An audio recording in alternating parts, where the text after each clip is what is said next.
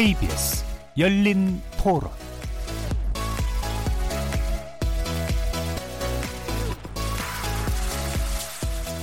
안녕하십니까. KBS 열린 토론 정준입니다.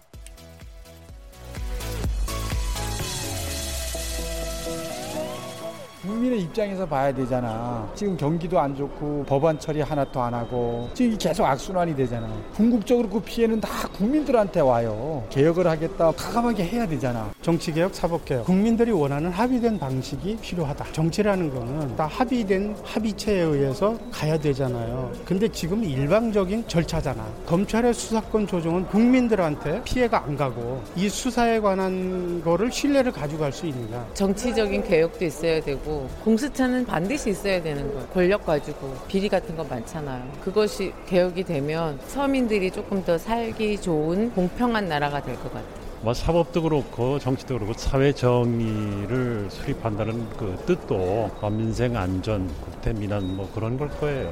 근데 그것을 추진하는 주체들의 철학이랄까 그게 가장 큰 문제라고 생각합니다. 거리에서 만나본 시민들의 의견 잘 들어보셨습니까? 헌정 질서를 무너뜨린 전임 대통령의 탄핵 그리고 구속. 대한민국 헌정 사상 처음으로 치러진 조기 대선, 이른바 장미 대선으로 피어난 문재인 정권이 어느덧 2년을 맞았습니다. 나라를 나라답게 만드는 대통령이 되겠다. 평범하지만 결코 쉽지는 않은 개혁의 길을 천명했던 문 대통령의 그때 그 다짐은 지금 얼마나 지켜졌을까요? 권력의 핵심과 사회 곳곳에 만연한 적폐를 도려내고 정상적인 국가를 세워주길 염원했던 국민들. 문재인 정부의 개혁 작업은 지금 무엇을 이뤘고 무엇을 더 이뤄가야 될까요? 오늘은 문재인 정부 출범 2년을 맞아서 촛불 정부 2년 정치 사법 개혁 과제를 점검한다라는 주제로 KBS 열린 토론을 준비했습니다. 지난 2년 문재인 정부의 정치 개혁과 사법 권력 기관 개혁 그 성과와 한계를 알아보고 더 나은 정책을 함께 모색해 보고자 합니다. 전직 의원 혹은 현재 당직을 맡고 계신 여야 사당의 정치인을 모시고 깊고 진지한 고민 함께 나눠볼 텐데요. 오늘 아주 열띤 토론이 될 것 같습니다. KBS 열린 토론은 여러분과 함께 만듭니다. 청취자분들도 토론에 참여하실 수 있는 방법 안내해 드리겠습니다. 문자로 참여하실 분은 9730번 누르시고 의견 남겨주시면 됩니다. 단문은 50원, 장문은 100원의 정보 이용료가 붙습니다. 그리고 KBS 모바일 콩, 트위터 계정 KBS 오픈을 통해서도 무료로 참여하실 수 있습니다. 청취자 여러분이 KBS 열린 토론의 주인공입니다. 청취자 여러분의 열띤 참여 부탁드리겠습니다. KBS 열린 토론 지금부터 출발하겠습니다. 살아 있습니다. 토론이 살아 있습니다. 살아있는 토론, KBS 열린 토론. 토론은 라디오가 진짜입니다. 진짜 토론, KBS 열린 토론.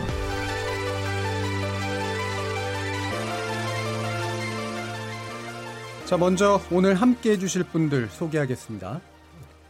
2년 전 문재인 정부 탄생과 함께 청와대 정무기획 비서관을 지내셨고요. 진성준 전 의원 나오셨습니다. 안녕하세요. 네, 안녕하세요. 진성준입니다.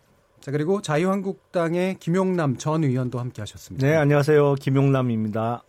김용신 정의당 정책위원회 의장 자리했습니다. 예, 반갑습니다. 김용신입니다. 그리고 이명박 정부 당시에 보건복지부 장관을 지내셨죠. 바른미래당의 진수희 전 의원도 모셨습니다. 네, 안녕하세요. 진수희입니다. 반갑습니다. 자, KBS 1 라디오 채널은 유튜브 영상으로도 지금 생중계가 되고 있습니다. 유튜브 들어가셔서 KBS 1 라디오를 검색하시면 지금 바로 저희들이 토론하는 모습을 영상으로도 보실 수 있습니다. 팟캐스트로도 들으실 수 있고요. 매일 새벽 1시에 재방송도 됩니다.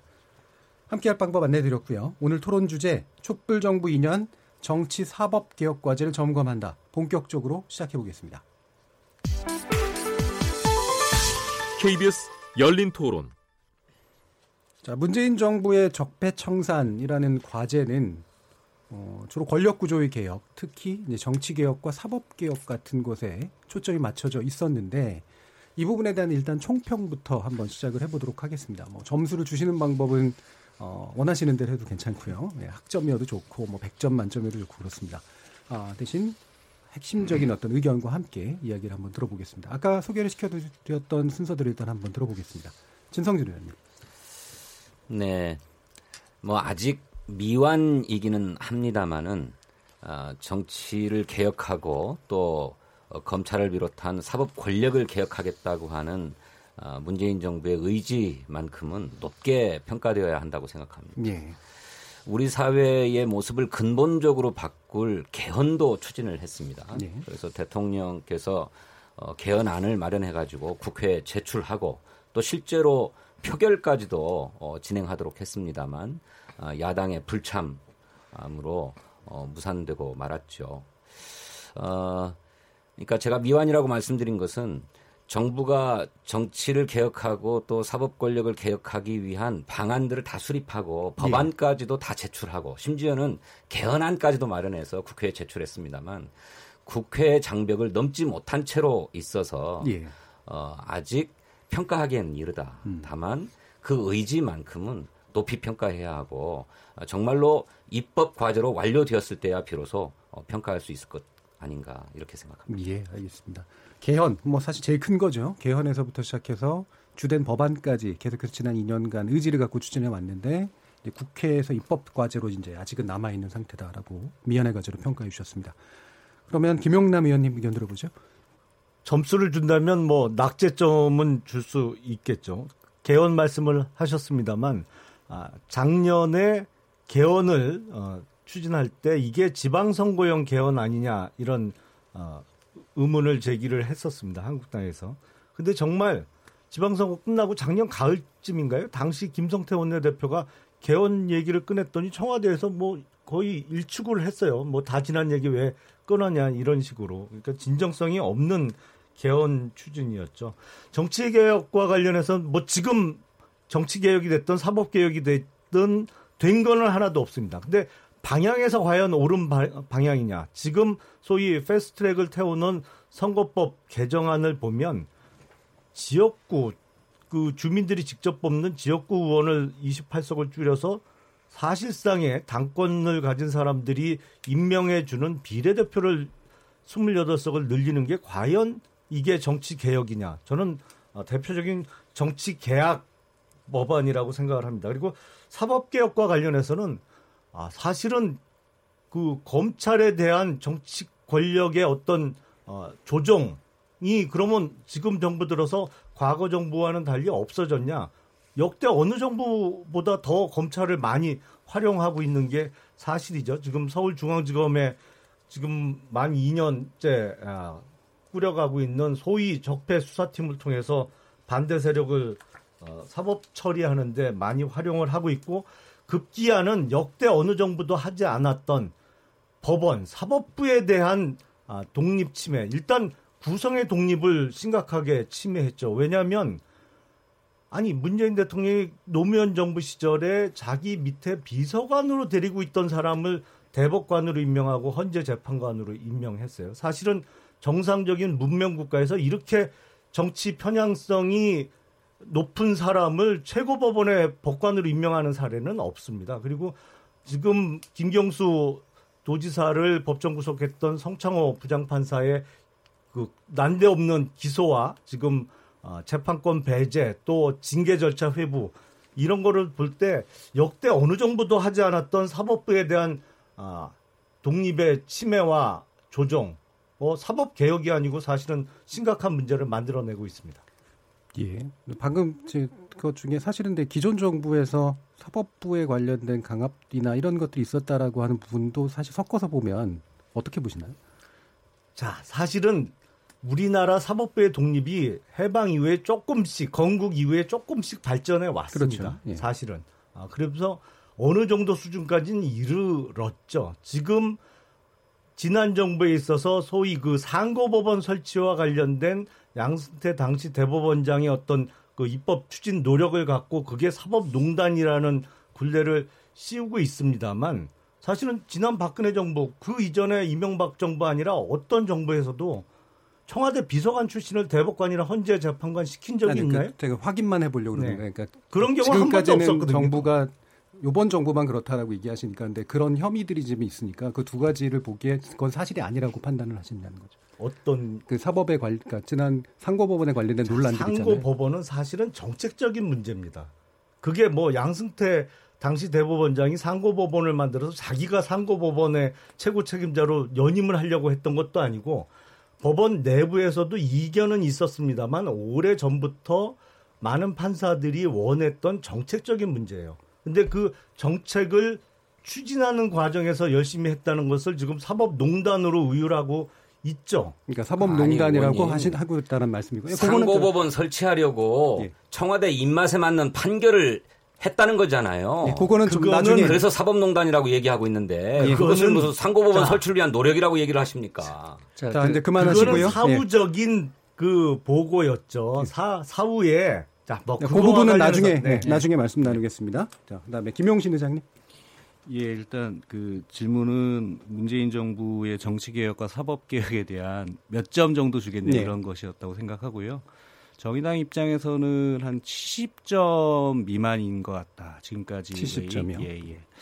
어, 지난 이제 달 말에 사실 선거제 개혁 거기에는 이제 선거 연령 18세 이하를 포함한 선거제도에 대한 개혁 그리고 공수처법 도입 및 검경 수사권 조정에 대한 어, 패스트트랙을 지정해서 어, 법안에 대한 심사 기한이 지정됐다는 점에서는 큰 진전이 있었다는 점에서 일단 어, 그거는 이제 정부와 함께 여당 그리고 다른 정당들의 노력 끝에 어, 진전이 있었다는 점에서 이제 높이 평가를 하는 측면이 있고요. 어, 좀 아쉽거나 문제라고 좀 생각되는 부분들은 아, 그럼에도 불구하고 아직 진전되지 못한 몇 가지 부분이 있습니다. 대표적으로 이제 국정원에 대한 개혁은 어, 법안은 발의되었지만 아직 국회에서의 논의라든가 개혁은 아직도 제자리 걸음이고 과연 네. 이게 20대 국회에서 처리될 수 있겠냐라고 하는 부분에 대한 많은 회의가 있는 것도 사실입니다. 또한 어, 장관 등에 대한 인사 부분에서 제가 봤을 때 이제 국민들의 과연 기대 수준에 부합한 정도였냐라고 본다면 저는 미흡한 지점이 있었다라고 생각을 하고요. 그러니까 장관 인사는 이 부분하고 어떻게 관련이 있죠? 음, 그러니까 이제 정치개혁 측면에서 정치개혁 그러니까 인사라고 예. 하는 면도 예. 정치개혁의 한 부분이고 공약이었기 때문에 예.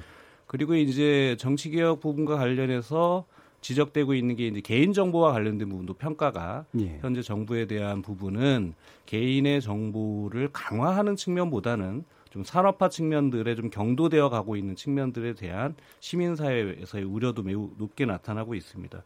해서 아까 이제 얘기 나왔던 것처럼 아직 미완이죠. 완성되지 못한 부분에 있어서 좀 더 정부와 여당이 그리고 국회가 이러한 정치 개혁과 권력 개혁에 대한 권력 기관에 대한 개혁에 좀 더 힘을 집중해야 될 때라 생각하고요. 예. 한마디만 보태면 아까 이제 사법농단 문제는 핵심을 좀 정확히 해야 될 것 같아요. 그러니까 상고 법원에 대한 문제는 찬반이 있는 문제죠. 그거는 예. 뭐 그럴 수 있는 문제다. 논의가 필요한 문제라고 생각하는데 문제는 세 가지였잖아요. 하는 그것을 이유로 이른바 청와대 권력과 재판 거래를 시도했다는 점이고요. 두 번째는 그러한 재판 거래를 위해서 법원 법관에 대한 재판 개입을 그리고 조직적으로 수행했다는 것이고 관련해서 법관들에 대한 사찰 또는 이제 분류 이렇게 불이익 조치들을 했던 이런 부분이 우리가 이제 문제를 삼고 있는 사법농단인데 이 부분에 대해서도 향후 뭐 정부뿐만 아니라 국회에서 명확한 사법 개혁의 측면에서 개혁이 되어야 될 단계가 되어야 될 지점이다 이렇게 생각합니다. 예, 알겠습니다. 70점이라고 평가를 해주셨고요. 자, 그 다음에 어, 진수 의원님. 네, 네. 문재인 정부의 정치개혁, 사법개혁 저 역시 좋은 점수를 그 주기는 그 힘들어요. 예, 낙제점에 가깝습니다. 낙제점이라 해서. 사실 정치나 사법 개혁 특히 예. 권력 기관 개혁 같은 거는 정권 아주 초기에 힘이 네. 쓸 때, 그러니까 대통령 지지율이 한 7, 80%막 갈 때, 음. 그때 했었어야 되는데 이게 지금 너무 늦게 시동을 걸었고요. 따라서 성공 확률이 좀 점차 떨어지는 음. 시점이라서 저는 지금 막 이제 시작되는 단계잖아요. 이번에 예. 패스트트랙에 뭐 몇 가지 태우고 한 그거. 물론 아까 우리 진성준 의원님 뭐 국회 탓, 뭐 야당 탓 하고 싶으시겠지만 그 집권 여당의 숙명이라는 거는 그 야당 국회를 뛰어넘어야 돼요. 예. 협치의 능력을 발휘하면서.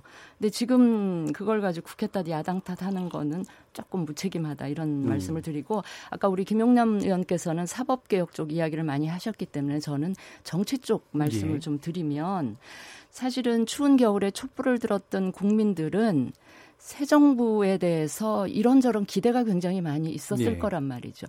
지난 정부하고는 굉장히 다르게 정치를 해줄 거를 기대를 했을 텐데 이게 달라진 게 없지 않느냐. 뭐 이런 저는 그 볼멘 불만이나 실망이 저는 있는 것 같아요. 우선 청와대 중심의 이 국정 운영 박정권하고 달라진 거 없어요.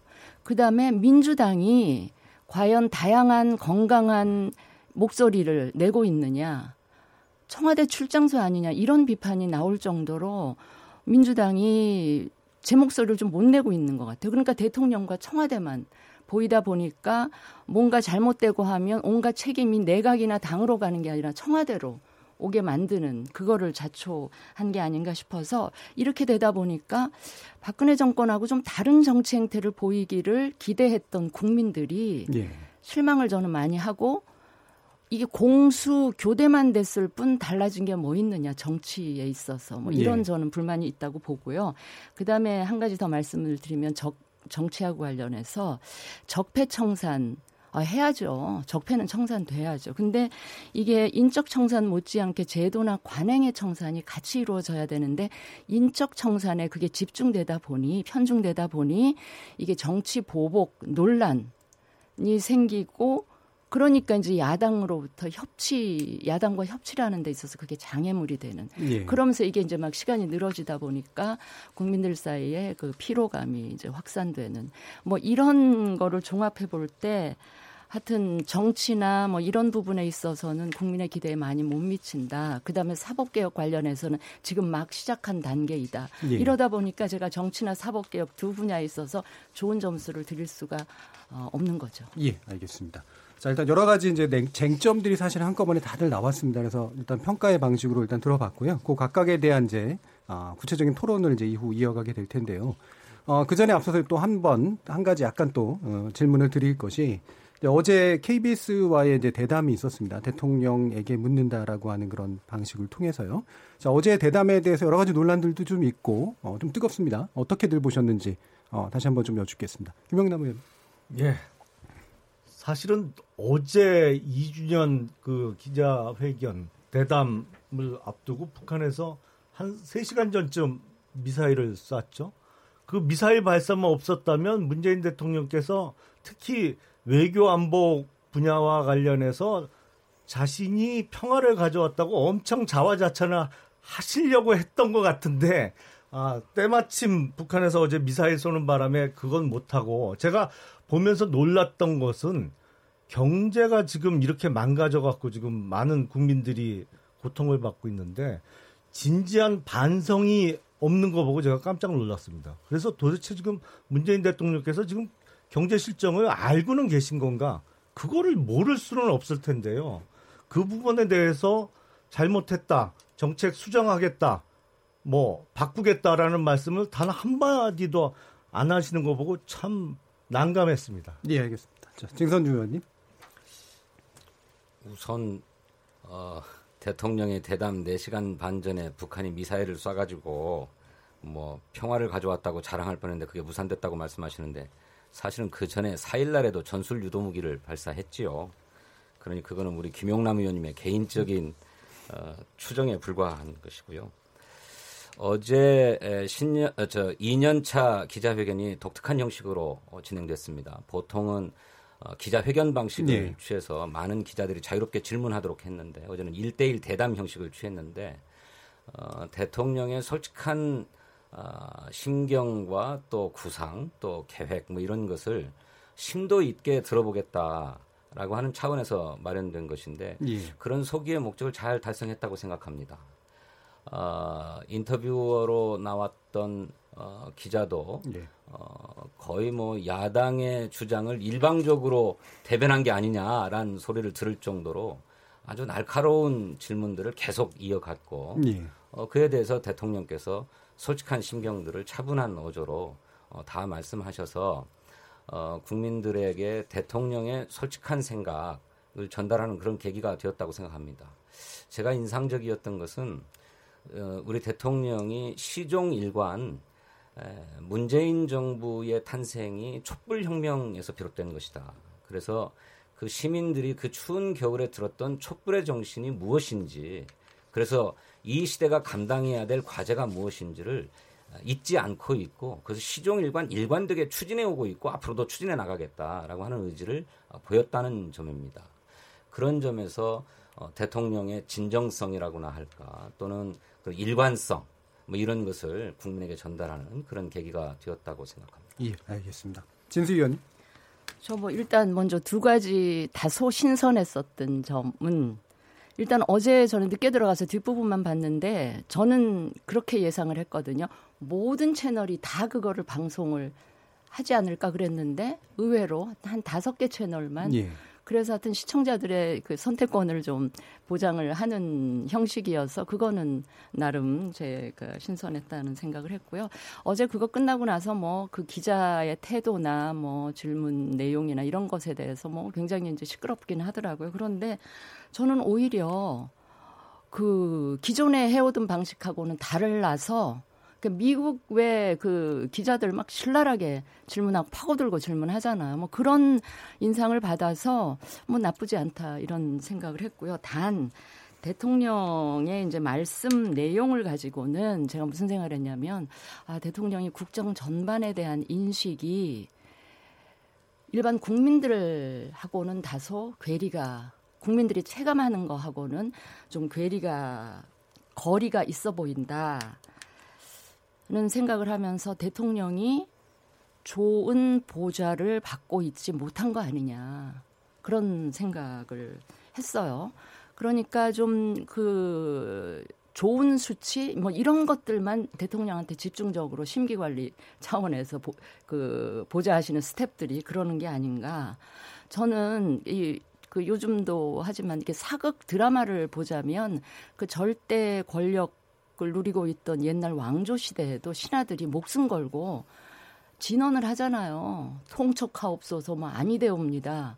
이런 이야기를 하면서 그러니까 자기 막 직을 걸고 목숨 걸고 그런데 그런 소리가 전혀 안 나오고 있다는 거는 저는 대통령이 좋은 보좌를 받고 있지 못하다라는 예. 그 생각을 하고요. 특히 그 여론조사 지지율 조사하는 거 보면 항목별로 보면 제일 부정평가가 높이 나타난 항목이 경제나 고용이나 민생 문제 해결, 그 다음에 이제 인사 문제거든요. 그럼에도 불구하고 대통령께서 그 부분에 대해서 충분히 국민들이 어떻게 생각하는지, 어떻게 평가하는지가 입력이 제대로 안 돼 있으신 거 아닌가 하는 그런 좀 생각을 해봤습니다. 예, 알겠습니다. 김용신 의장님. 예, 그 뭐 먼저 형식 부분은 저도 긍정적으로 평가하고요. 특히 이제 이전 정부에서 이제 박근혜 대통령 같은 경우는 어 사실 사전에 질문지가 조율된 상태에서 좀 각본이 있는 그런 이제 기자 질의응답들을 한 것이 사실은 여러 문제라고 좀 지적을 받은 게 있었고 그 전임도 대통령은 또 어, 라디오 연설을 굉장히 오래 하셨지만 이제 좀 혼자 계속 자기 얘기만 한다 이런 평가들을 받았던 점에 비추어 본다면 어, 이전 정부에서 보였던 이제 예컨대 그 노무현 정부나 이때 보여줬었던 뭐 김대중 정부에서 보여줬었던 자유로운 질의응답과 좀 생생한 이야기들을 전달하는 형식은 어, 저는 어쨌든 우리나라가 어, 그런 방향에서 진전되고 있다라는 생각을 갖게 되는 어제의 대담이었다고 생각하고요. 어, 다만 좀 아쉽게 느꼈던 부분들은 어, 물론 각 분야 외교 안보도 다뤄졌었고요. 그 다음에 뭐 남북 관계, 뭐 한일 관계, 그리고 경제, 고용, 뭐 이런 문제까지, 뭐 박근혜 사면 문제까지 전체적인 문제가 이제 다뤄지긴 했지만 어, 대통령이 지난 2년의 국정 문제에서의 어, 어떤 문제를 가장 심각하게 느끼고 향후에 3년 동안에 무엇을 우선적으로 좀 추진하겠다라고 하는 부분에 대한 좀 명백한 비전 또는 강한 의지 이런 거를 좀 보여주기에는 대담 형식의 한계도 있었겠지만 뭐 예컨대 기자 간담회나 회견 같으면 먼저 이야기를 하시고 질의응답을 했겠지만 그런 부분들이 좀 명확히 좀 드러나지 않은 부분들은 좀 아쉬웠다라고 생각을 하고 몇몇 의제에 대해서는 그게 이제 뭐 노동 문제일 수도 있고요. 경제 문제일 수도 있고 인사 문제일 수도 있는데 어, 저는 조금 더 그 문제는 좀 겸허한 입장에서 여러 비판들에 대해서 대통령도 좀, 아, 그, 이런 고민 끝에 향후 어떤 부분에 대한 개혁 의지를 조금 더 아, 분명하게 좀 표현해 주셨으면 좋았겠지만 좀 방어적인 면도 좀 있으셨던 것 같다. 대담 형식이다 보니까. 그리고 향후의 정치 개혁 문제라든가 뭐 재벌 개혁 이런 부분들에 대해서 조금 더 분명한 이제 3년의 구상과 비전을 좀 밝혀 주셨으면 더욱더 좋았겠는데 그런 점들은 좀 아쉬웠다 이렇게 평가합니다. 예, 알겠습니다. 따로 뭐 제가 또 정리를 하진 않겠습니다. 이거는 이제 판을 깔기 위해서 이제 했던 질문들이고 각각의 의견들은 아마 다 잘 들어보셨을 것 같고요. 어, 그러면 선거제도에 관련된 내용으로 이제 바로 들어갈 텐데요. 제가 앞으로 앞에는 일부러 이제 네 분께 한 번씩은 다 순서를 드리기 위해서 시간을 그냥 쭉 다 썼는데 이제는 좀 짧게 짧게 단타로 좀 치고 가면서 얘기를 하는 게 좋을 것 같습니다. 어, 처음에는 김영식 의장께 좀 일단은 질문은 좀 드려야 될 것 같아요. 선거법 개정안 어떤 내용입니까? 네, 일단 야사당이 패스트트랙에 올린 선거법 개정안은 크게 한 뭐 대여섯 개의 주요 내용들이 있습니다. 첫 번째는 선거권, 선거 연령은 만 18세로 하향하는 것이 가장 첫 번째이고요. 두 번째는 현행 국회의원 정수를 300명은 유지하되 지역구는 이제 225명, 비례대표는 75명으로 이제 지역구와 비례의 비율을 아, 5점 뭐 3대 1에서 3대 1로 좀 비례 의원을 비율을 높이는 것이고요.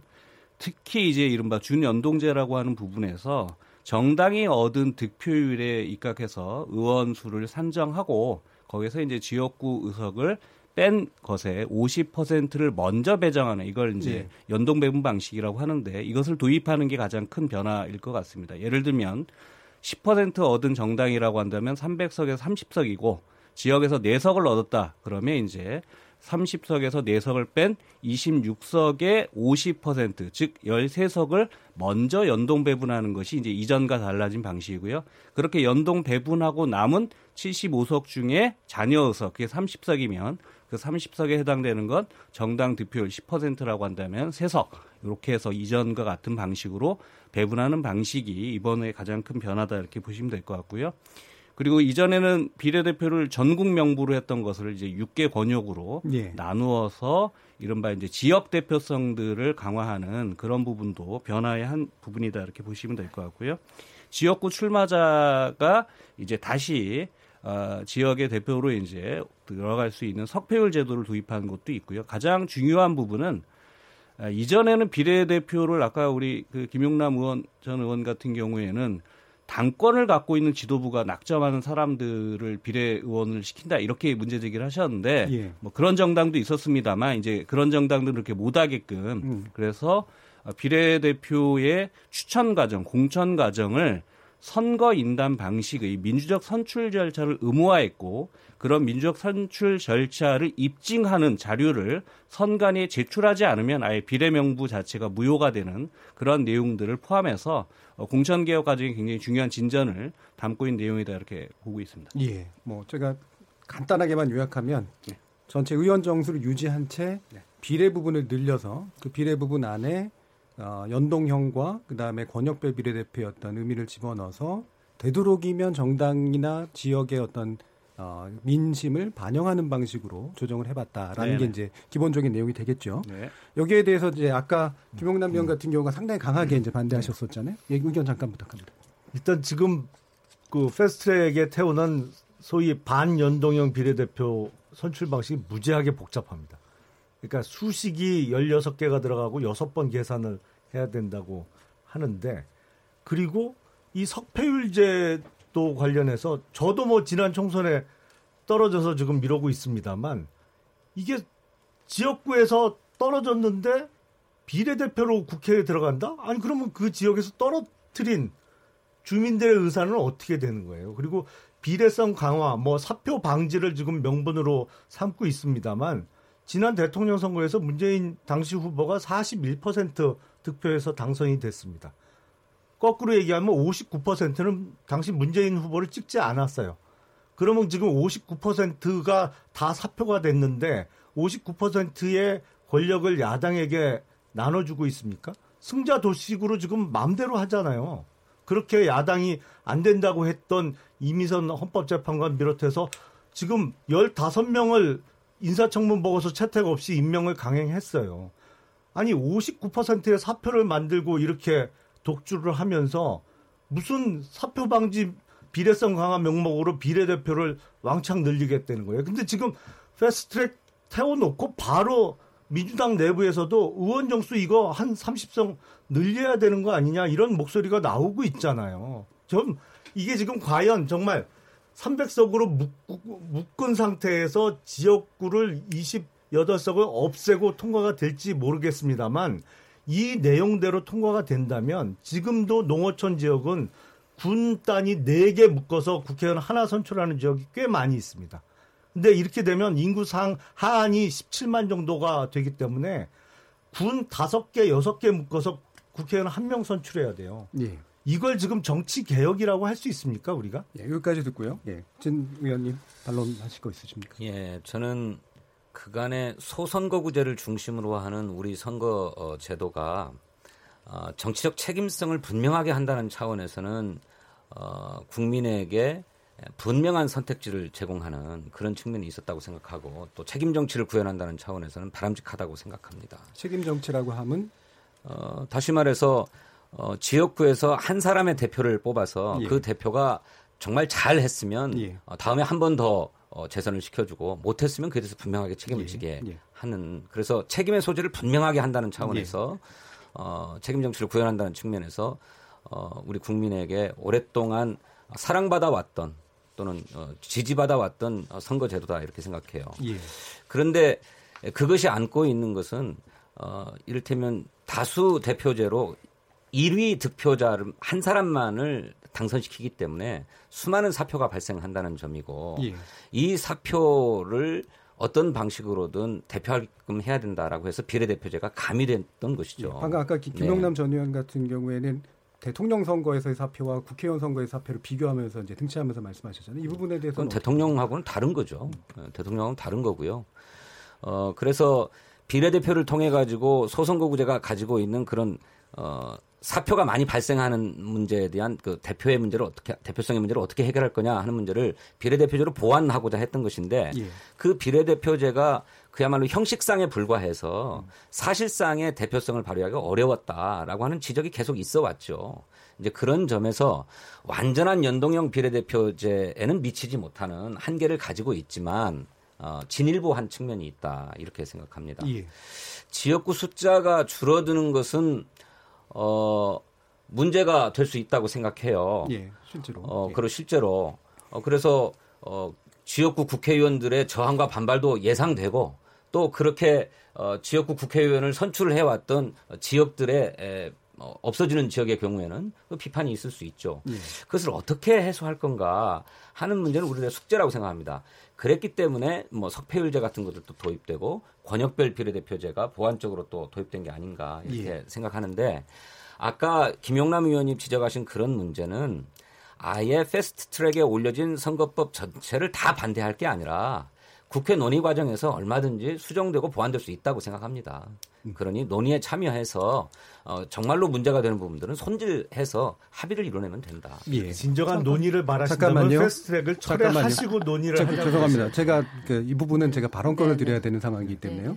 예, 진승 의원의 의견 들어봐야 될 것 같아요. 바른미래당은 지금 사실 애매한 상황이잖아요. 애매한 솔직히 보면. 그러니까 예. 제가 바른미래당 입장을 얘기하려고 하는 게 아니고요. 예, 그래도 개인의 정치를, 의견. 예, 정치를 몇 년 했었던 입장, 그 다음에 지금은 이제 국회 밖에서 국회를 이제 국민의 눈으로 바라보는 입장에서 굳이 정치 개혁 과제 가운데 굳이 왜 선거제 개편을 택했느냐 하는 데 대해서는 불만이 있는 게요.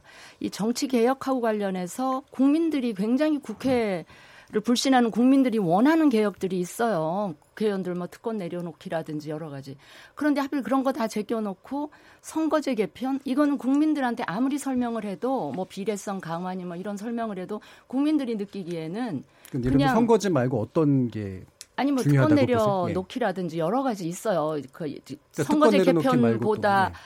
그 마이너한 제도 그 제도나 관행들을 개선하는 아니 음. 저는 국회의원 수 숫자 줄이라는 얘기도 많이 하잖아요. 뭐 그러니까 그런 것과 뭐 관련된 뭐 걸 하든지. 줄인다든가. 네, 네 국민들 박수를 받을 수 있는. 근데 이게 선거제 개편 아무리 설명을 해도 국민들이 느끼기에는 이게 자기네들 밥그릇 갖고 서로 싸우는 거 아니냐 이런 부정적인 인식이 있단 말이죠. 네. 그래서 이제 그걸 제가 지적을 하고 싶고 그 다음에 이 그 뭐 정치 학자들이나 전문가들 이야기 들어보면 정치 관련 제도들이라는 게 각각의 제도들이 서로 정합성, 예. 합이 맞아야 각각의 제도들이 그 기능을 제대로 발휘할 수 있다는 거거든요. 그런데 보통 대통령제하고 이 연동형 비례대표제를 통한 다당제하고는 잘 안 맞는다는 거예요. 예. 그래서 유럽의 연동형 비례대표제를 택하고 있는 유럽 국가들 중에 대통령제 하는 나라 없잖아요.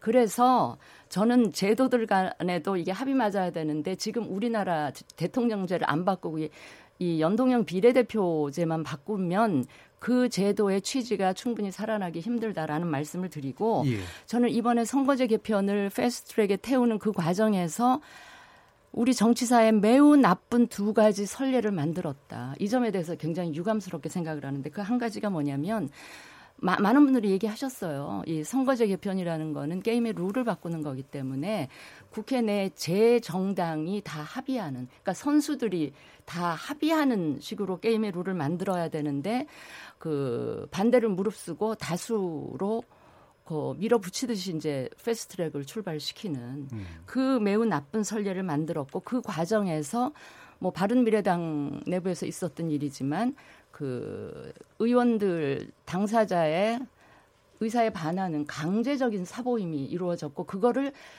국회의장이 또 결재를 하셨단 말이에요. 이것도 저는 아주 나쁜 반민주적인 선례를 남기는 이렇게까지 하면서 이거를 했었어야 됐느냐라는 이 유감 스럽다는 말씀을 드리고요. 저는 이 민주주의가 독재 정치에 비해서 비교 우위를 갖는 어, 중요한 거는 그게 결과의 합리성뿐이 아니고 과정이나 절차적인 합리성이 담보되기 때문에 민주주의가 비교 우위를 갖는다 저는 그렇게 믿고 있는데 예. 이번에 패스트트랙에 태우는 그 과정에서 그 과정이나 절차의 합리성이 많이 훼손당하는 음. 이런 방식에 대해서 저는 매우 유감스럽게 생각합니다. 짧게만 질문 드릴게요. 패스트 트랙이라는 제도 자체가 사실 절차적인 의미가 있잖아요.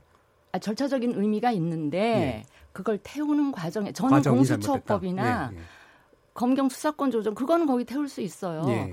근데 선거제 선거제는. 개편안은 제 정당이 모두 다 합의하는 음. 걸로 그렇게 처리를 해야 되는데 그거를 성격이 다른 다른 두 법안하고 같이 묶어 가지고 패키지로 패스트트랙에 태운다. 이거는 저는 아니라고 보는 거죠. 예. 선거제 네. 부분이 있어서는 좀 네, 다르다. 네, 네. 예. 그 뭐 지금 진수희 의원님이 얘기하신 것부터 먼저 이렇게 말씀을 드리면 어, 패스트트랙은 불가피한 선택이었다고 저는 생각을 하고요. 그러니까 아시는 것처럼 사실 작년에 김성태 원내대표 시절에 뭐라고 얘기하셨냐면 연동의 비례대표제에 대해서 전향적인 입장이다. 원칙적으로 공감한다. 이런 입장을 여러 차례 얘기를 했어요. 이른바 한국당의 원내대표로서. 그리고 이제 원내대표 교체된 다음에 이제 나경원 원내대표가 지난 12월 15일 날 연도형 비례대표제 도입을 위한 적극적 방안을 같이 논의하기로 하고 그 구체적 세부 방안까지도 석패율 제도 문제 포함해서 의원 정수 확대 10% 문제까지 포함해서 지역구 선출 방식을 어떻게 할 것까지에 대한 세부 방안까지 6개 항에 대한 합의 사항을 합의를 한 거 아닙니까? 그 합의가 지켜졌다라고 한다면 그 합의에 입각해서 논의가 되었다고 한다면 굳이 패스트트랙이 불필요한 상황이었다고 저도 생각을 합니다. 그런데 잘 아시는 것처럼 이제 한국당이 그런 합의와 기존 입장을 뒤집는 방식으로의 입장이 변화했고 그것도 완전히 거꾸로 가는 청개구리 방식의 선거제도에 대한 개혁방을 낸 거 아닙니까? 비례를 없애겠다는 방식이라든가 등등등 오히려 지역구를 늘리겠다라고 하는 방식으로 그런 방식으로 냈기 때문에 패스트트랙 지정이라고 하는 부분들은 불가피한 선택이었다고 생각하고 그 패스트트랙을 지정하고 나서 4당의 원내대표들이 바로 뭐라고 얘기했냐면 자, 지난 12월 15일에 합의했었던 5당 합의 사항에 입각해서 자유한국당이 다시 그러한 논의에 진지하게 임한다고 한다면 얼마든지 원점에서 논의 가능하다라는 얘기를 그래서 다시 한 거다 해서 사실은 뭐 이 하고 싶어서 한 건 아니었던 면이 있다라는 말씀을 좀 드리고요. 예. 두 번째는 지금 이게 30년 동안 이제 그 시행해왔던 방식인데 아까도 여러 얘기가 나왔습니다만 이게 과연 국민을 닮은 국회냐라고 하는 거에 많은 국민들이 국회에 대한 불신이 있는 겁니다. 그게 청년이든 여성이든 또는 중소상인이든 노동자든 농민이든 나를 닮은 나의 목소리를 대변하는 정당과 세력이 없다라는 대의성의 심각한 왜곡 현상이 있는 겁니다. 이 부분에서 이제 민심 그대로 국민을 닮은 국회로 가기 위한 제도 개혁이 필요하다는 얘기들을 그동안 이제 예. 해왔고 예. 이 부분에서 최소한 아까 물론 진 의원님도 책임성 문제도 굉장히 중요합니다만 이른바 비례성과 대표성을 높이기 위한 선거제 개혁이 굉장히 중요하다라고 하는 공감대가 있었다는 것이고요. 두 번째는 국민들을 위해서라도 정치와 정당이 업그레이드 돼야 됩니다. 기존에 사실은 지역주의 정치 구도가 온전되었던 부분에서는 지난 30년 동안 이른바 소선거구제에서의 승자 독식 선거 제도가 갖고 있었던 여러 문제점들이 고질적인 병폐화되었던 문제도 분명히 있는 것이었고요. 이 정당 저 정당 왔다 갔다 하면서도 당선이 될 수 있는 그런 철새 정치가 나타났던 문제도 있고요. 지금처럼 내년 이제 바로 총선 1년 남았습니다만 선거 끝나고 나면 승자 독식이기 때문에 극단적인 대결 정치가 불가피한 이게 이제 후진적 정치 구조인데 언제까지 이렇게 가야 되겠냐. 이제는 정책과 가치 중심의 정당 정치를 발전시키기 위해서라도 선거제도는 반드시 개혁해야 한다. 이게 국민들의 목소리고 이게 국회 역할이다. 저는 이렇게 생각을 합니다. 저는 예. 짧게 얘기할게요. 네, 아, 네. 우리 김 의장님 뭐 사실 확인만 네네네. 하실 거면 얘기해 주시죠. 예, 예. 작년 12월에 5당 원내대표가 합의할 때 나경원 대표가 합의할 해줄 때는 거기 개헌도 같이 논의한다는 게 거기 들어 있었는데 개헌은 다 예. 지금 빠진 상태에서 아니 그것만 제가 그다음에 말씀드릴게요. 그다음에 한 가지만 더 말씀드릴게요. 국민들이 이 선거제 개편에 대해서 그렇게 썩 동의랄까 그렇게 달가워하지 않는 이유가 아, 죄송합니다. 그거는 사실 확인의 문제만 비례대표 때문에 예, 사실관계만 확인을 예, 드리겠습니다.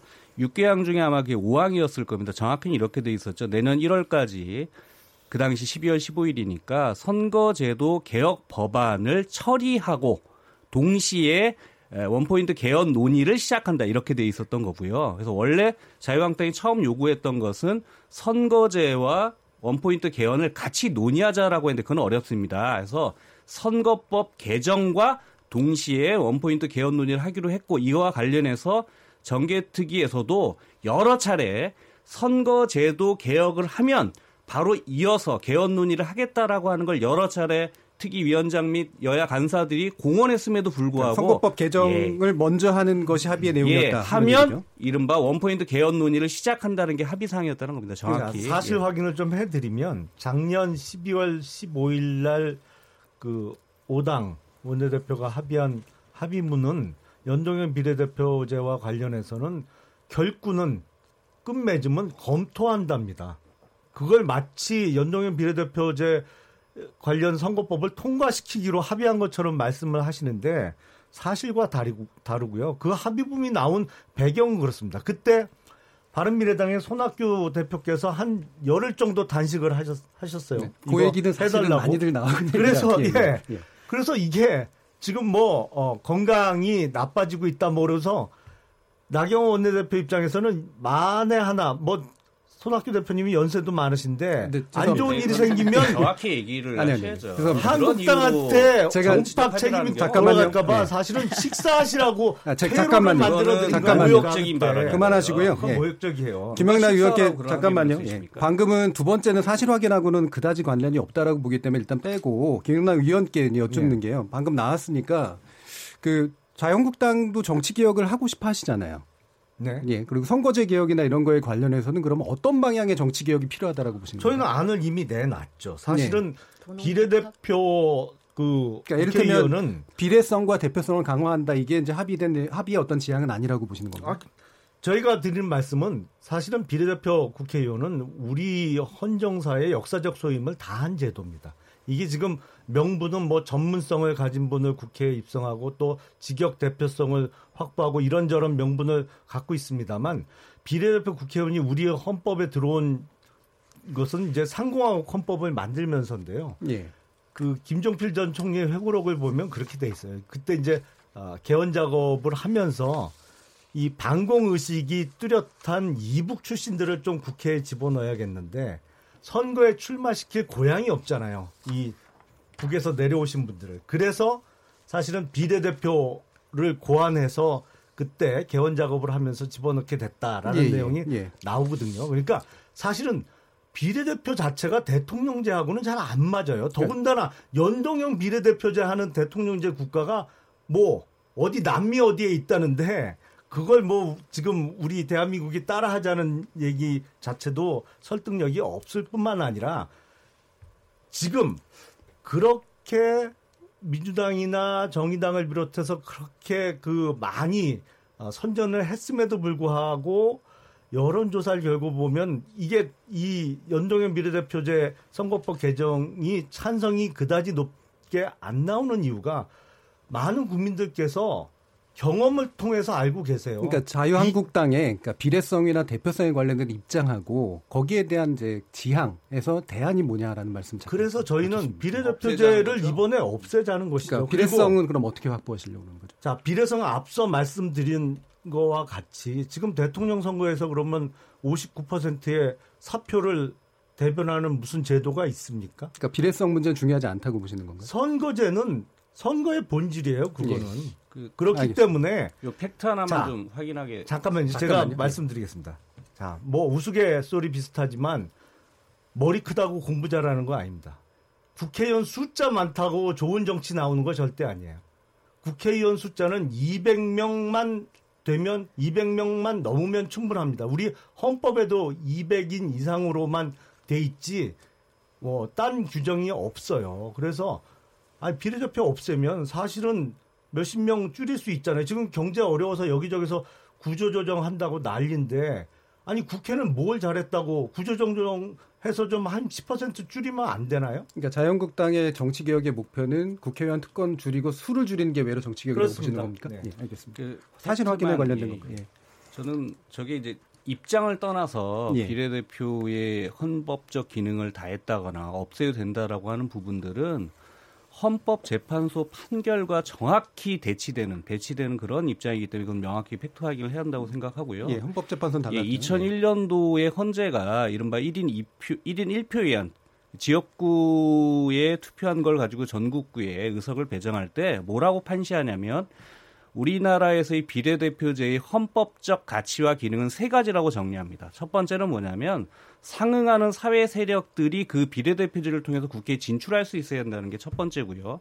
두 번째는 정당 정치의 발전을 위해서는 비례대표제가 있어야 한다라고 판시하고 세 번째는 뭐냐면 아, 이른바 정치적 독점, 이른바 지역 에 의한 그런 정치적 독점을 배제하기 위한 세 가지 기능을 헌법재판소는 우리의 헌법적 기능으로서 비례대표제가 헌법에 명시되어 있는 이유를 규정하고 있는 겁니다. 이걸 김용남 예. 전 의원처럼 자의적으로 아 이제는 필요 없습니다라고 하는 방식은 굉장히 무책임한 방식이에요. 예, 헌법재판소의 위헌적 발상이죠. 예, 그러니까 헌법재판소 요 판결에 대한 자유한국당 입장 어떠세요? 그러면 그 대통령제 하면서 비례대표 국회의원 제도가 없는 미국은 그러면 우리나라 그러니까 지금 이거는 헌법재판소 우리, 우리 헌법에 지역구 의원과 비례대표제로 국회의원을 선출한다라고 그 돼 있잖아요.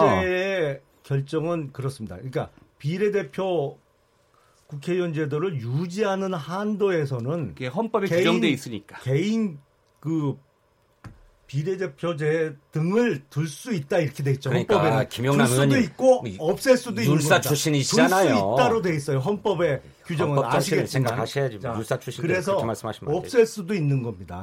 그리고 제가 앞서 말씀드렸지만 국민들께서 경험적으로 아세요. 이 비례대표 공천과 관련해서 얼마나 많은 문제가 있었는지. 그게 아니 비단 뭐 한국당만 그렇다라고 주장하실지 모르겠습니다만 지난 총선에서도 당시 민주당의 김종인 비대위원장이 자기가 자기 공천하면서 비례 남자 중엔 1등이죠. 아, 네. 이, 이 1위는 여성이 하도록 되어 있습니다. 예, 여기까지 듣고요. 자기 2번 줬잖아요. 예. 그러니까 뭐 헌재 대 판결에 대해서는 또 입장을 들으셨으니까 어쨌든 자유한국당이 어떤 입장을 가지고 계신지는 이제 알 수 있을 것 아, 같고요. 근데 제가 한 가지 궁금한 게 네네. 사실 비례성 강화로 치면 저는 지방의회가 더 심각한 것 같거든요. 서울시 의회만 해도 100명 아, 네, 그 부분은 예. 그래서 지금 선거제 개편하고 관련이 없기 때문에 아니 아니 아, 저도 그 당연히 확대돼야 한다고 예. 생각하고요. 그 정의당 예, 예, 예. 차원에서 이 예, 국회 차원에 이걸 그렇게 강조하실 요량이면 더 포괄적으로 그 부분까지 아, 그 같이 그 법안도 같이 내나 있습니다. 알겠습니다. 예. 예. 그러면 일단은 선거법 관련된 내용들은 여기까지 좀 듣고요. 왜냐하면 뒤에서 또 이제 권력구조 개편에 또한 축인 사법개혁에 관련된 얘기가 좀 남아있기 때문에요.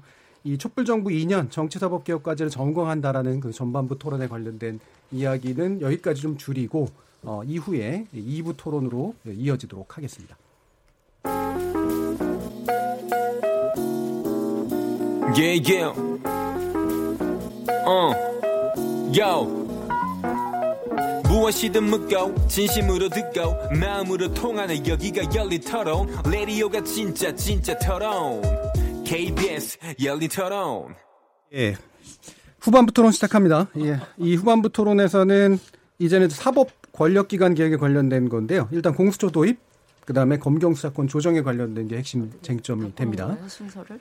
어, 어 이, 이 내용이 이제 두 번째 내용입니다. 예, 왜냐하면 중간에 문자 캐스팅은 예, 지금 어, 아까 토론 되게 열띠게 진행됐었기 때문에요. 어, 더 많은 시간을 드리기 위해서 2부 순서로 곧바로 연결이 됐습니다. KBS 열린 토론 더불어민주당의 진성준 전 의원, 바른미래당의 진수희 전 의원, 그리고 정의당의 김용신 정책위 의장, 그리고 한국당의 김용남 전 의원 네 분과 지금 함께 하고 계십니다. 자, 권력기관의 개혁이 원래 이제 국정원, 검찰, 경찰, 사법개혁까지 다 포괄하는 그런 식의 의미긴 한데요. 일단은 현재 이제 논의되고 있는 건 검경 수사권 조정 문제와 그 다음에 공수처 도입에 관련된 문제를 일단 압축이 되고 있긴 합니다. 어, 이 부분에 있어서의 핵심 쟁점들을 논의하기 앞서서 이 어떤 내용들이 정말 필요했고 어떻게 진행돼야 되는가에 대해서 짧게만 한 분씩 의견을 좀 들어볼게요. 일단은 진성준 의원님. 예, 에, 패스트 트랙에 태워진 에, 검경 수사권 조정 예. 음, 문제는 어, 한마디로 경찰에 수사권을 주고 예. 어, 검찰에는 기소권을 주자. 그래서 수사권과 기소권을 분리하자라고 하는 원칙 속에서 어, 된 것입니다.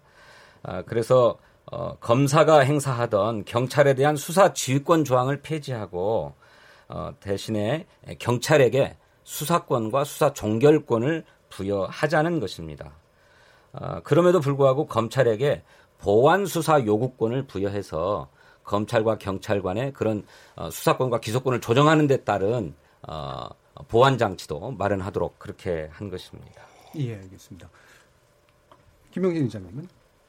예, 뭐 큰 틀에서 검경 수사권 조정은 그 부분들이 핵심이고요. 예. 거기 이제 현실적 문제를 고려해서 이제 검찰에 직접 수사권을 부여한 예컨대 이제 부패나 경제 그다음에 공직자나 선거 범죄와 관련해서는 이제 검찰이 직접 수사를 하게끔 한 부분이고요.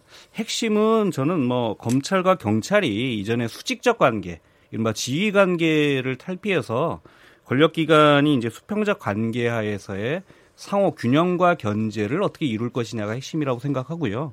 그렇다고 한다면 부실한 수사도 문제지만 과잉 수사도 문제 아니겠습니까? 이거는 어떻게 견제할 것인지과 두 번째 기소권에 대한 남용도 문제고요. 그 다음에 편의주의로 할지 말지를 임의로 다 결정하고 마는 것도 문제 아니겠습니까? 그런 부분에 대해서 검찰이 경찰을, 경찰이 검찰을 상호 견제할 수 있는 그런 부분들이 가능해야 어, 사정기관으로서의 역할들을 정확히 할 수 있다. 이것이 이번 이제 검경 수사권 조정의 핵심 내용이다 이렇게 이해하고 있습니다. 예. 그러면 규범난 의원님, 요 예. 안에 대한 이 야기와 함께 어떤 방식의 개혁이 필요하다고 보시는지. 자, 뭐 내용은 주된 내용은 그겁니다. 예. 앞서 말씀해 주신 대로 경찰에 사실상의 수사 종결권을 주는 거 그리고 어, 검찰에 경찰에 대한 수사 지휘권의 폐지죠. 근데 가장 큰 문제는 뭐냐면 형사사법 절차를 바꿀 때는 가장 중요한 기준이 국민의 인권 보장이 기준이 돼야 됩니다. 근데 이번 그 법안의 내용은 그거하고는 아무 상관이 없어요. 사실은 인권 보장을 철저히 한다는 측면에서는 오히려 검찰이 직접 수사를 하지 말아라 이제는 너희는 왜냐하면 직접 자기가 수사를 시작해서 끌고 나가다 보면 욕심이 생기거든요. 뭐 예. 저도 수사해봤습니다만 그 욕심이 무리한 수사를 하고 뭐 어, 화를 부르는 경우가 많이 있습니다. 그래서 국민의 인권을 보장하고 적절한 결론을 내기 위해서는 검찰은 경찰에 대한 수사 지휘를 열심히 하고 그리고 경찰이 수사를 한 거 결론이 맞는지를 다시 한번 검토를 해서 그 수사를 종결은 해라 이런 식으로 방향이 잡혔다면 그거는 맞아요. 근데 예. 지금 이 법안은 검찰의 직접 수사권을 뭐 제한 사실상 제한하는 게 아니거든요. 니들은 니들대로 하고 경찰은 경찰대로 해서 경찰이 사실상 니들이 한 수사 종결을 할 수 있는 나중에 추후에 보완 수사 요구를 할 수 있다고는 하지만 수사 지휘권이 폐지된 폐지된 상태에서 경찰에서 얼마나 어, 그 보완 요구를 잘 들어줄지도 대단히 의문입니다. 그래서 이번 법안의 내용은 국민의 인권 보장 그리고 어, 정확한 형사사법의 결론을 유도하기 위한 목적과는 아무 상관이 없어요. 제가 보기엔 이 지금 집권 핵심 세력의 개인적인 경험과 감정이 묻어난 법안 내용 아니냐. 아, 검찰 좀 손좀 봐줘야겠으니까 힘을 빼자. 근데 국민의 인권 보장이 거기서 사라졌어요, 사실은. 그동안에 검찰이 국민의 인권을 보장해 왔습니까? 잠깐만요. 예, 예. 그렇게까지 지금 논의할 사항은 아니고요. 그 방금 말씀 중에 제가 이제 듣기로 이해가 되기로는 기본적으로는 기존 제도를 유지하는 쪽에 가까운 의견이신 것 같은데. 아니죠. 예. 지금은 사실은 검찰이 직접 수사하는 경우가 많이 있지 않습니까? 예, 예. 그 부분은 빼고. 그렇죠. 그러니까. 그거를 예. 그 본인이 직접 처음부터 1차 수사를 시작하면 욕심을 내고 무리를 할 수 있으니까 예. 그거는 제한 하는 게 맞다 이거죠. 예, 그 검찰에서는 사실은 직접 1차 수사를 하지 말고 경찰의 수사를 인권 보장이 철저하게 되고 있는지 법리 검토가 잘 됐는지 증거 판단이 제대로 이루어졌는지를 견제하고 감시하고 최종적인 수사 결론을 내는 기능을 강화하는 쪽으로 가는 게 맞았는데 지금 법안은 그 내용하고는 상관이 예, 없습니다. 진수 의원님.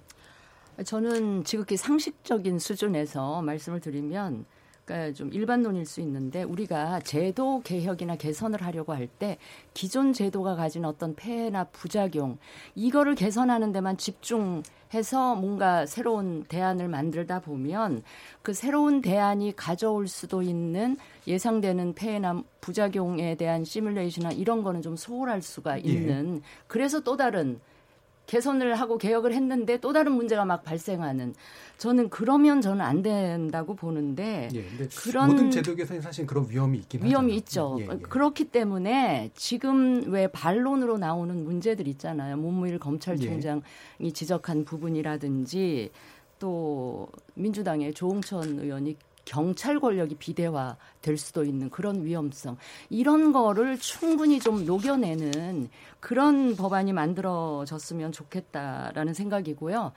그러니까 저는 조홍천 의원의 그 문제 제기에 상당히 이제 공감을 하는 입장인데 이 지금 우리나라 경찰이 저는 검찰 못지않게 국민들 사이에 저는 불신이 굉장히 많이 예. 있고 이런 그런 사례들이 지금 우리가 눈앞에 보고 있지 않습니까? 예. 그런데 그런 경찰이 숫자상으로는 또 엄청나게 많잖아요. 그러면 여기 써 있는 대로 검찰 공화국 피하려다가 진짜 경찰 공화국 어을 만나게 되는 뭐 피하려다가 뭐 만나게 되는 이런 상황이 올 수도 있고 또 하여튼 그런 문제점까지 다 이 법안에 세밀하게 녹여냈는지 저는 일단 그거에 대해서 의문이 있고요. 예. 저는 조국 수석의 최근에 그 발언들에 대해서 제가 이해가 안 되는 게 제 기억으로 한 1년 전쯤에 왜 조국 수석과 행안부 장관과 법무부 장관 셋이서 발표를 하지 않았습니까? 정부안을. 네, 네, 네. 그 정부안을 만들기 전에 정부 내에 검찰총장 의견이나 이런 거를 수렴이 안 됐나요? 수렴했죠. 음. 수렴했는데 그러면 그때 검찰총장의 의견이 제대로 검찰 검찰의 의견을 다 받으면 전혀 조정안을 만들 수가 없죠. 근데 그때 충분히 의견 개진도 하고 그러지 이제 이게 패스트트랙에 다 올라탄 이후에 이제 검찰총장이 이런 식으로 하는 것도 국민의 한 사람으로서 이해하기가 어, 굉장히 좀 네, 내부에 불협화음이 있다. 그리고 네. 검찰을 손 보려고 한다라는 이 두 분의 지적에 대해서는 진 의원님 아니 검찰은 손 봐야 됩니다. 음.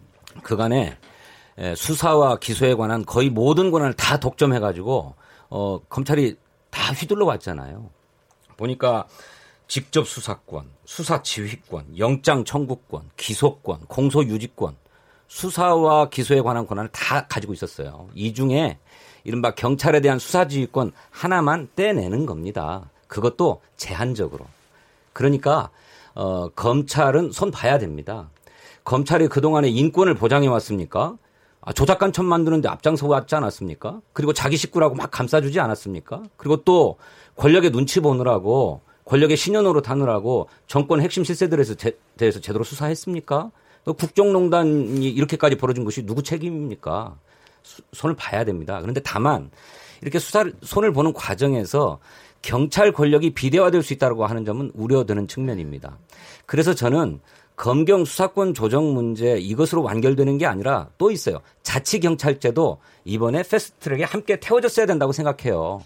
그런데 지금 선거법과 함께 공수처 법안과 검경 수사권 조정 법안만 패스트트랙에 올라져 있지 이를테면 어, 자치 경찰제를 도입하는 법안은 패스트트랙에 올라 있지 그 않거든요. 그 자치경찰에 대해서 외려 이제 그것도 더 경찰 권력을 강화한다 이런 식의 의견도 있던데 그건 어떻게 그거는 예. 그거는 또 과도한 얘기인 것 같습니다. 예. 실제로 어, 자치 경찰과 국가 경찰을 분리해내서 예, 예. 이를테면 민생 치안과 관련 것은 전부 다 자치 경찰에 넘기고 또 국가 수사의 독립성을 강화하기 위해서 어, 국가 수사본부를 별도로 두어가지고 수사를 하도록 하는 것이기 때문에 경찰의 비대해진 권력이라거나 또는 뭐 정보와 수사가 일치되면서 발생하는 어, 경찰 권력의 비대화 문제를 해결할 수 있는 대안이기도 하거든요. 예, 그, 래서 요 예. 삼박자가 다 갖춰져야 되는 거다.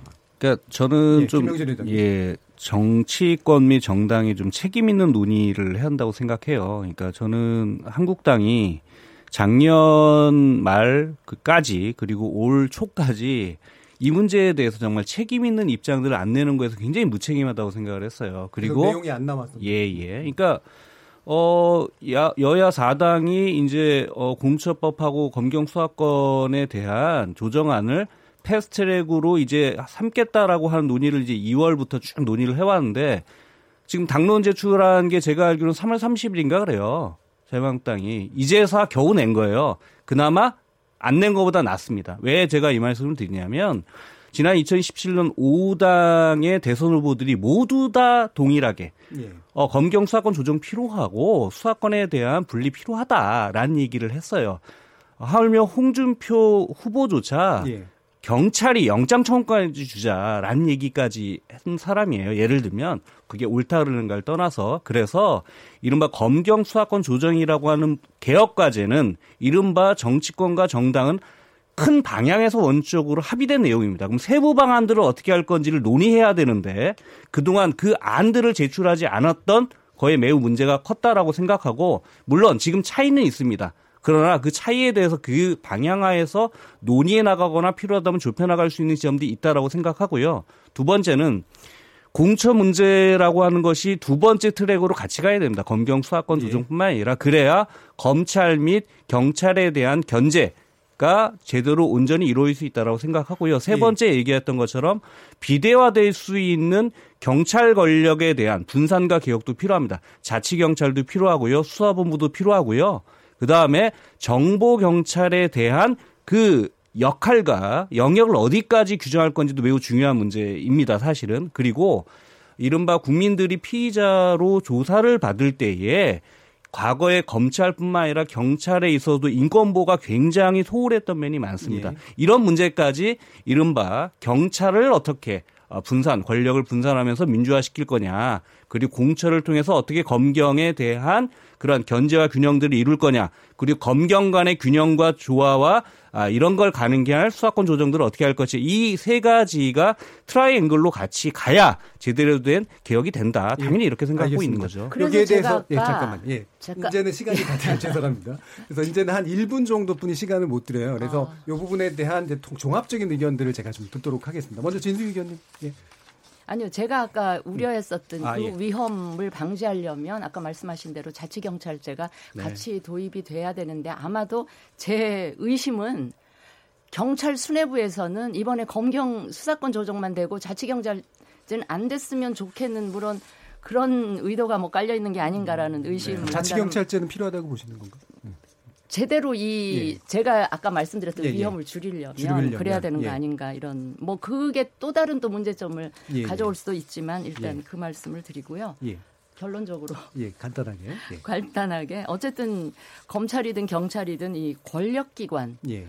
음, 개혁에 있어서 본질은 결국은 권력이 집중되면 부패하잖아요. 예. 그런 점에서 견제와 균형 장치를 적절하게 마련하는 음. 것. 그게 동서고금을 막론한 음. 그 망고의 진리가 아닌가 예. 싶어서 그 부분이 제대로 되도록 이 국회 논의 과정에서 법안이 좀 잘 다듬어졌으면 예. 좋겠다. 견제와 균형 자체는 필요하다고 네. 보시는 네. 거고요. 네. 예. 진성준 의원님 마무리 발언입니다.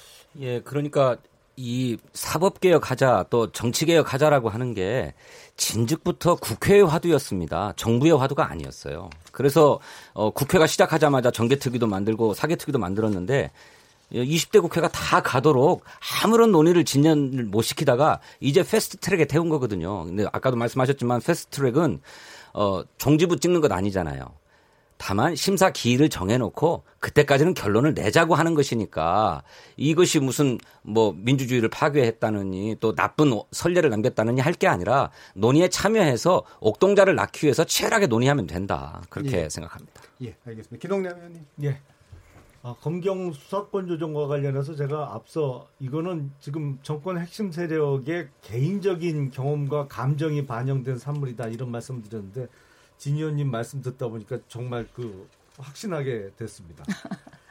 근데 문제는 이게 역사의 틀이에요. 왜냐하면 우리나라 그 건국 초기에 경찰도 영장 청구권을 갖고 있었어요. 근데 그게 경, 영장 청구가 남발되다 보니까 인권 보장 측면에서 헌법에 아예 규정을 넣은 거거든요. 영장 청구는 검사만 할수 아, 있고. 그래서 영장 청구권 그대로 남겨놨어요. 그런데 이제 네. 지금 네. 자치경찰제가 대안이라고 말씀하시는데 사실은 국가경찰, 자치경찰 나눠져 있는 국가들의 가장 큰 문제가 뭐냐면 관할 문제를 해결하는데 엄청난 노력과 시간이 들어갑니다.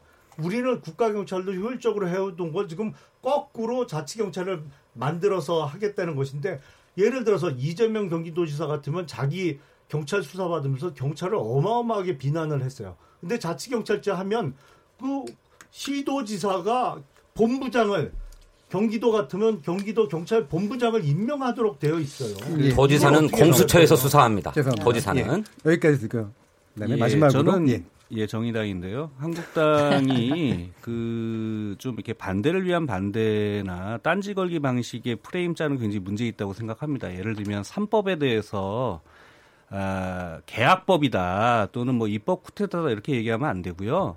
이미 그 아까도 얘기했던 것처럼 검경 수사권 조정 문제에 대해서 큰 방향에서 정치권들이 그동안 합의한 게 있지 않습니까? 안을 놓고 논의하면 됩니다. 자치경찰 문제도 제가 알기로 한국당의 많은 의원들은 게 필요하다고 또 주장하셔요. 그래서 안을 놓고 논의하면 될 거라고 보고 예. 공처법도 마찬가지입니다.